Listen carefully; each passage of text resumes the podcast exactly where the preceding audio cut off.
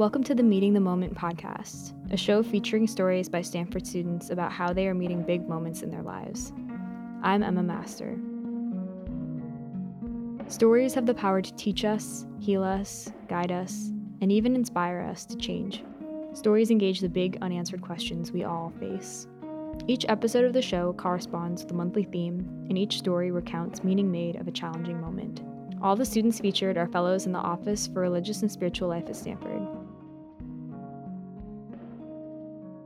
It's June 2022, our theme is embodiment, and Alina Wilson, class of 2024, has a story about that. It's called Missing Beat. The blazer was black and a little plain, but it looked really good on my shoulders, which was rare for me. Years of competitive sports had given me broad shoulders for a woman, so when I slipped this blazer on over my blouse, I felt like Olivia Pope. Or maybe Michelle Obama. I couldn't name a single thing consultants did, but I knew that I was ready to be one. It was the second summer of the COVID 19 pandemic, and my friends and I had just moved to New York City. I was the only one out of all my roommates working for a corporation in the heart of Manhattan. My friends actually nicknamed me corporate that summer. At 8 a.m. every weekday, I would make the trek from our apartment to the subway station. While my friends worked from home on their laptops, I would melt into the energy of a fast paced city full of busy and important people. When I clipped my office badge to that black blazer and speed walked to 10 Hudson Yards, I felt like one of them. My office became a place of wonder and imagination for my roommates. The coffee bar in the office with baristas who made drinks to order, the break rooms where employees could go play Mario Kart during the workday, and a view of the sprawling city of New York from 45 floors up. After a few weeks, one of my friends couldn't stand the mystery. So, can I see your office, corporate? The lobby looks more like a mall entrance than a place of business, with an incredibly high ceiling and impossibly shiny floors. As we walk past the concierge desk, she says to me, Alina, you work here. And I look around at the opulent lobby and think, yeah, I guess I do. We stroll slowly to the elevator as she looks around with wide eyes. It's the type of elevator that's so nice that they don't even try to fit all the buttons on one display. The system is entirely digital, you touch a clear glass surface, swipe your company badge, and then press the number for your floor. We get into the elevator and we're up to my floor in maybe 30 seconds. It's the fastest elevator I've ever been in. My sensitive ears don't even have time to pop. After we raid the snack bar, I look over to her and say, Let me take you to my spot. I take her to this corner office with a literal treadmill in it. Glass, floor to ceiling windows on two sides of the room, you can see the entire skyline. I've spent so many hours holding LaCroix in one hand and typing on my company issued laptop with the other while looking at the whole city spread out in front of me. But I take this moment to really look at my surroundings. And that's when I realize I'm living a very New York City kind of life. The kind of life that people watch TV shows about. My life outside of work is similarly cinematic. We dance the night away as we hop from club to club. The night never ends before 3 a.m. because there is always another adventure down the block. One night, my friends and I are invited to this party with some other college students in the city. My roommates blast music while they spend hours choosing their outfits, pre gaming with cheap vodka, and sharpening the wings of their eyeliner. I am sitting on the couch, watching them buzz around me. They belt out Lizzo and talk about the amazing night we're going to have, and I smile and try to imagine going to this fun party in Brooklyn.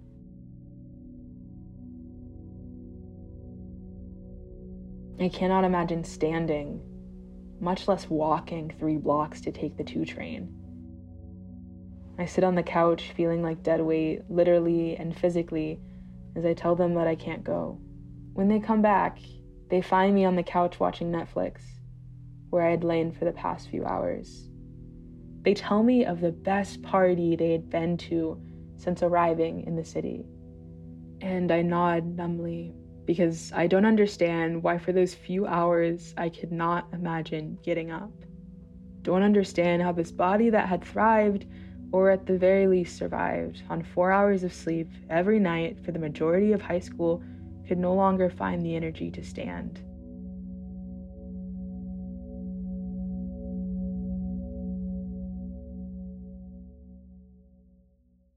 There's another story on the flip side of my fast paced New York City life. It had started earlier that year in January. At first, it wasn't really noticeable. I didn't have the words to describe it. And then general malaise, chronic fatigue. But the problem with these conditions is that they can be caused by anything from inadequate sleep to anemia to Lyme disease. My reliable body, this body that had hit home runs and pulled all nighters and broken school records, begins to fail me.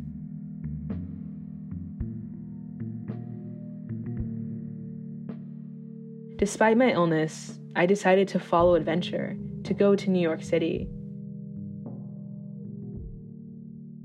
But I start having to leave in the middle of my workday to go see doctors. They say to me, Usually, when we see symptoms like yours, we think depression, but you're looking vibrant. And I nod because, yeah, I'm having the best time of my life, or I should be.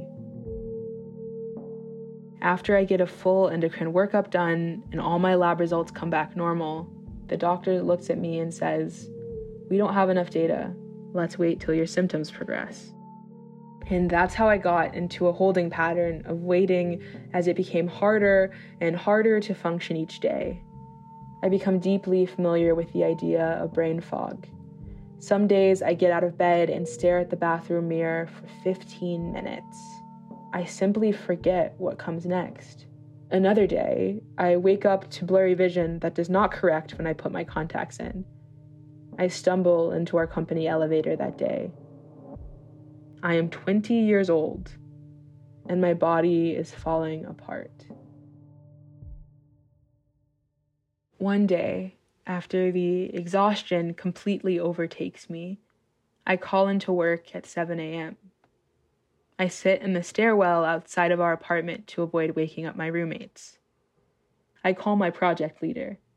He picks up on the third ring. I pause, unsure, and then tell him that I can't come in to work today. There's silence on the other line for a second before he tells me to take all the time I need. I nearly cry in relief. As I hang up, I fall back onto the cold steps. I feel lost and fatigued and scared. I realize that I don't really have anywhere to turn. I start seeing different doctors for different symptoms and collect referral after referral. It's so stressful being in a big city, being sick, being 1,500 miles away from home. I have no idea what I'm doing. The doctors always have new tests they want to run, but nothing comes back conclusive. I've tried an internal medicine doctor, urgent care, an endocrinologist, the list goes on. I haven't really shared how I'm feeling with my friends in fear of breaking our New York City fantasy.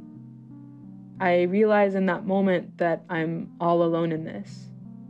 So I make a choice.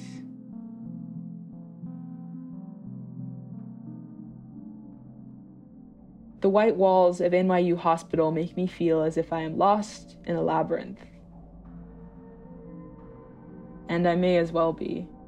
I hear patients talking on the phone, patients crying, patients groaning, doctors calling in orders, nurses swarming around everywhere. I spin in a circle and watch the chaos unfold around me. I call my aunt who lives in DC. And I'm talking fast and I don't make sense and I'm panicked because I feel overwhelmed by the weight of my illness and the frantic energy of the hospital. But I tell her I need her. And she hops on the next train from DC and she's there with me in the hospital a few hours later. She takes one look at me sitting on the hospital bed and pulls me into her arms.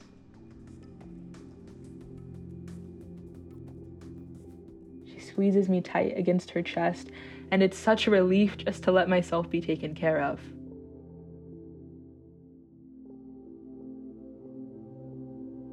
After I tell her the story of how I ended up in the hospital as best as I can, she helps me fish out my work laptop and compose the email. It's almost a relief when I press send and officially quit my internship. I feel like I've been carrying the weight of the world on my fatigued shoulders. Adulting felt so glamorous to me until it didn't.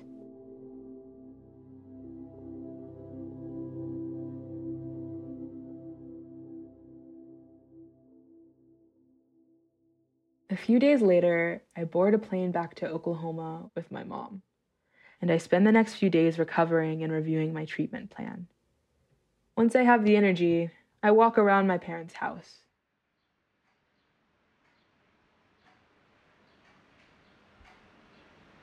I feel the mixed fiber carpet under my bare feet. I notice that the house, now pushing 25 years old, looks older and smaller than I remember it being. I look out the window from the living room to the now overgrown front yard where I used to play obstacle course on the swing set. And I can't help but think how quickly my world has shrunk. In the span of only a few days, a few hours by plane, I have gone from having the greatest city in the world at my disposal to having only this space right here.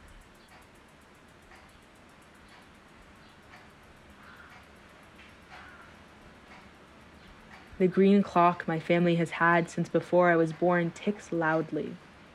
I can hear the light purr of the air conditioner that protects me from the heat of the Oklahoma summers. The house is empty and quiet and old, and I wish I could hear my roommates laughing.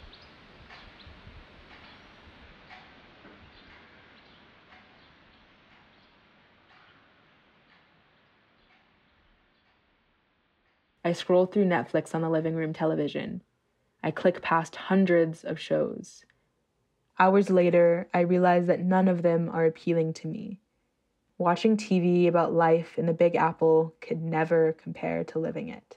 I lay back on the purple couch in the living room and I think to myself, what do I do now?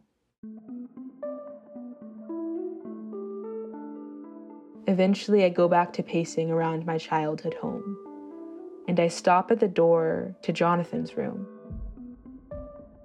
My heart starts beating a little faster as I remember how intensely Jonathan used to guard his room. He had this keep out sign on the front door. I was never allowed to enter unless he specifically granted me permission to do so. The front of his door is bare now. There is no trace of his teenage angst on the white painted wood. I turn the handle and enter. Jonathan had moved to California years ago. His snake, his childhood pet, is now gone. But most of his room is still intact. Venus flytraps and pitcher plants crowd his windowsills, gleaming plaques line his walls. The bed is pushed off to the corner of his room like an afterthought. Ringing in the room is insulation to keep the sound in that my dad had installed after one too many noise complaints from the neighbors. But the insulation never worked that well. Or maybe the drums are just too loud of an instrument. It sits proudly on a square of raised carpet at the center of the room. Auburn colored drums with large, gleaming cymbals, and a black leather stool, a drum throne.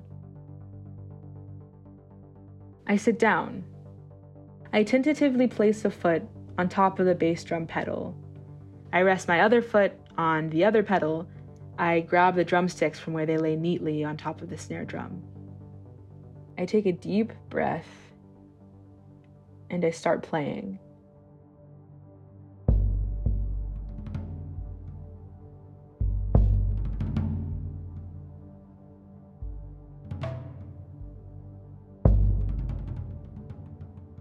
I don't think it sounds good. I'm sure it doesn't sound good. Every time I start playing one rhythm, I accidentally change it slightly the next time around. I keep hitting the rims of the drum rather than the center parts, and I am gripping the drumsticks so tightly that I think that they might snap in my hands. But I play faster and faster. I feel the crash of the cymbals and the unsteady beat of the bass drum in my body.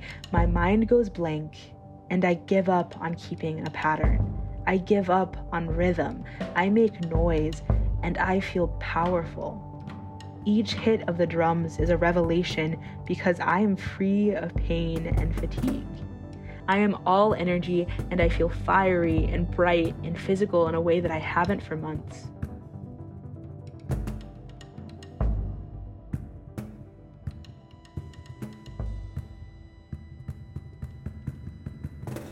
When I stop playing, I take a moment to wipe the sweat from my brow. And I have this realization that this is the first time I've had a free summer in maybe 10 years. I had spent the last decade filling my summers with leadership programs and athletic training camps and academic competitions. Maybe this extra time is actually a gift, a chance to become someone I've always wanted to be and to do the things I've always wanted to do. That's when I decided to learn to play the drums. And after Jonathan told me that there was no way I could learn how to play without taking lessons, and that Jonathan way of his, I called the School of Rock on North May Avenue and bought a four pack of drum lessons. Let me see you hit the hi hat.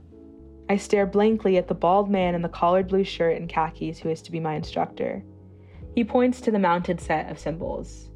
I smile gratefully and hit it tentatively, unsure what it's supposed to sound like.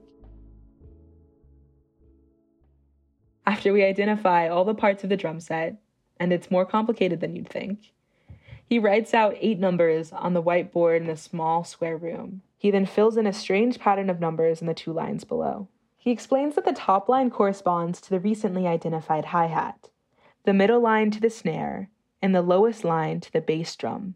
Then he has me play a simple eighth note groove. When I finally match the hi hat and the bass drum and snare, I realize that I'm playing a really slow, shaky rendition of the intro to Billie Jean by Michael Jackson.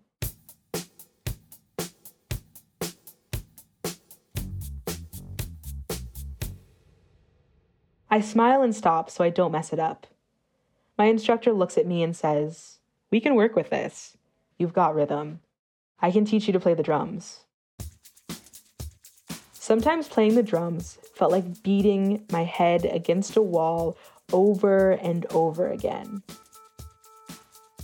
It was easy to feel like I wasn't making any progress at all. Three lessons in, I bite my lip in concentration and try to play four on the floor for the millionth time. Four on the floor sounds like disco. It makes you want to dance. The bass drum is a relentless heartbeat.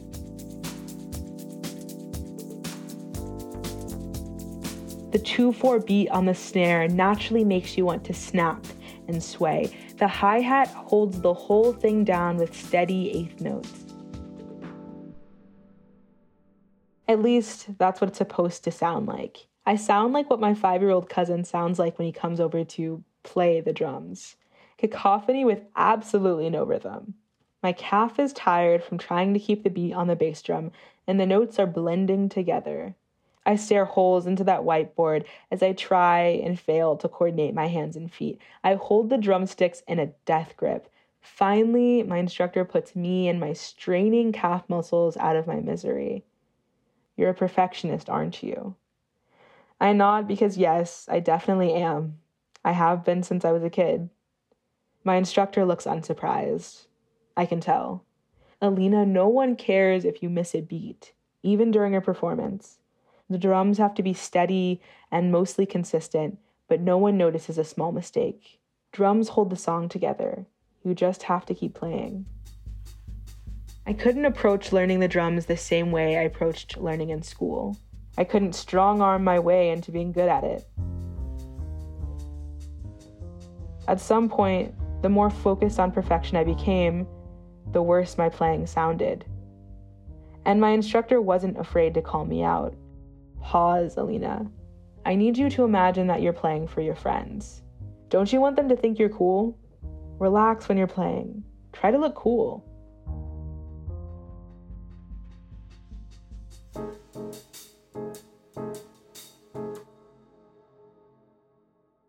I stare another hole into the whiteboard as I work on our most complicated rhythm yet. It's a funky beat. Eighth notes on the hi hat accenting the downbeat, two and four on the snare drum, one the and of two, and three on the bass drum. My instructor tells me this beat is from Jungle Love by Morris Day and the Time.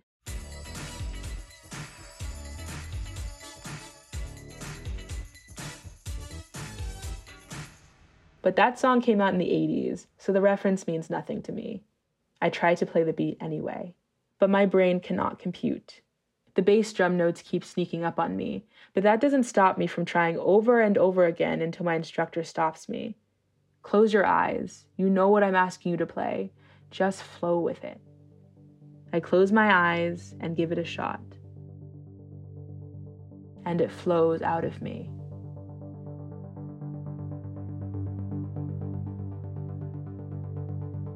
My mind and body had known the beat the whole time, apparently. I glide through that beat for one, two, three repetitions straight, and even when I place the bass drum at beat four instead of beat three, I hop back on. I'm learning.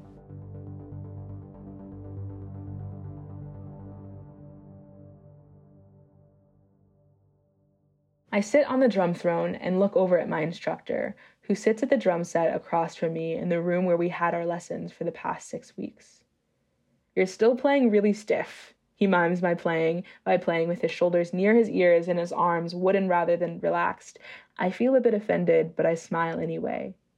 You're getting there, he tells me. The rhythms that we play that day are the last that I play for months.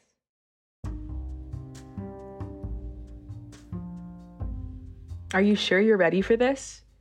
No one would blame you for taking a light load or even a quarter off. It's the morning before I catch my flight back to Stanford. My mom is looking at me expectantly, and I don't know how to answer. I feel fine. For the past few weeks, my energy levels have been normal more days than not. I mostly feel like myself again, but I'm not sure if I'm ready to be a student after over a year off. Six weeks of recovery doesn't really compare to over six months of declining health. When I throw my backpack over my shoulders and step into the jet bridge, I hope that I am making the right choice. I was thrown back into school as soon as I arrived back on campus. I looked pretty hard for a drum instructor at Stanford. I scrolled through our course catalog and did a double take when I realized lessons cost $750 for 10 weeks, double the cost of lessons in Oklahoma. The lessons didn't end up working out but I still listen to music like a drummer. Now, when I absent mindedly listen to music while studying, I'd tap out rhythms. I'd try to identify the beats that I knew how to play and imagine what it felt like to play new ones. I still felt like a drummer, even if I didn't have time to practice. But at some point, I let go of the more creative part of myself and switched into pre med mode. Oh, yeah, so my experience as a patient inspired me to become pre med. I had never felt as much uncertainty as I did in the throes of my illness that summer.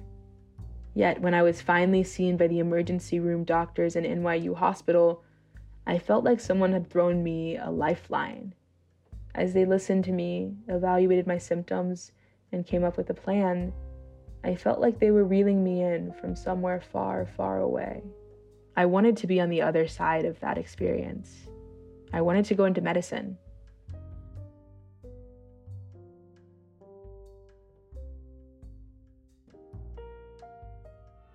Mostly, I felt really happy with my decision to become pre med.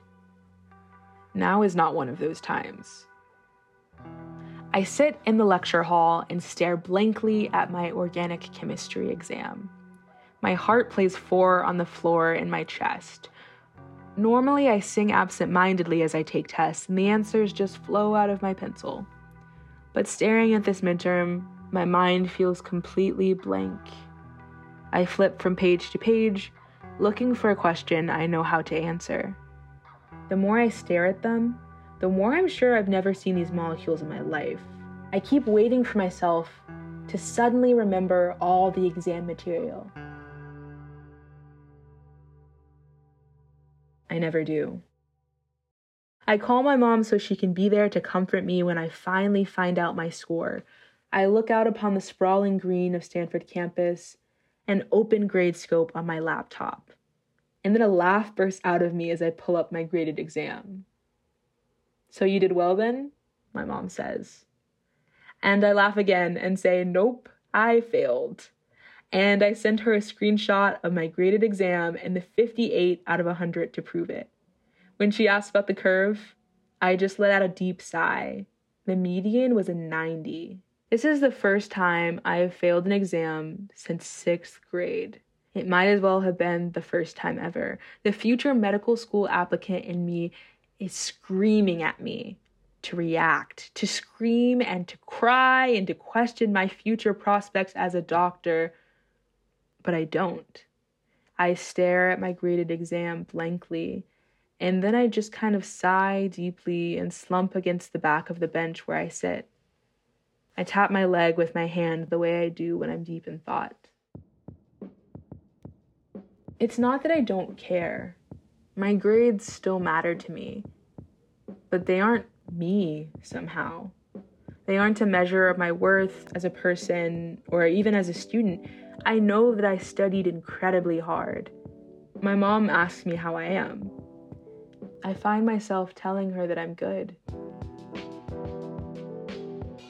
When I hang up a few minutes later, I am surprised to realize that I was telling the truth. I remember my drum instructor. It just matters that you get back on. Keep the rhythm going. And as silly as it might sound, I realized that this test was kind of like missing a beat.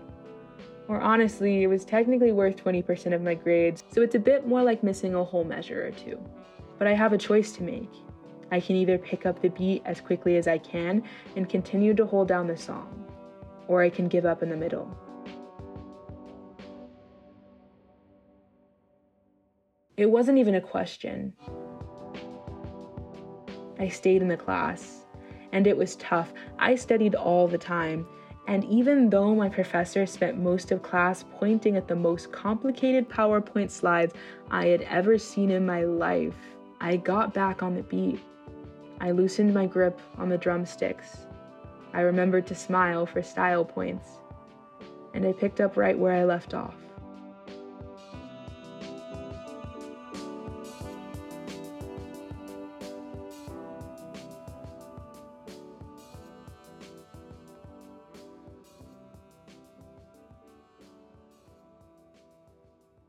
I know what you're thinking because I know what I'd be thinking. Personal growth is great or whatever, but did I pass the class? Is this a story of success or failure? Did I make an epic comeback and crush the class, or did I end up failing? If I learned anything from playing the drums, it's that deciding to start playing again is the hardest part. It can be so much easier to stick to the rhythm you know you can play well, but you don't learn that way and the stuff that happens right after you pick up the beat again, like my drum instructor says, as long as you keep going, no one remembers that part anyway.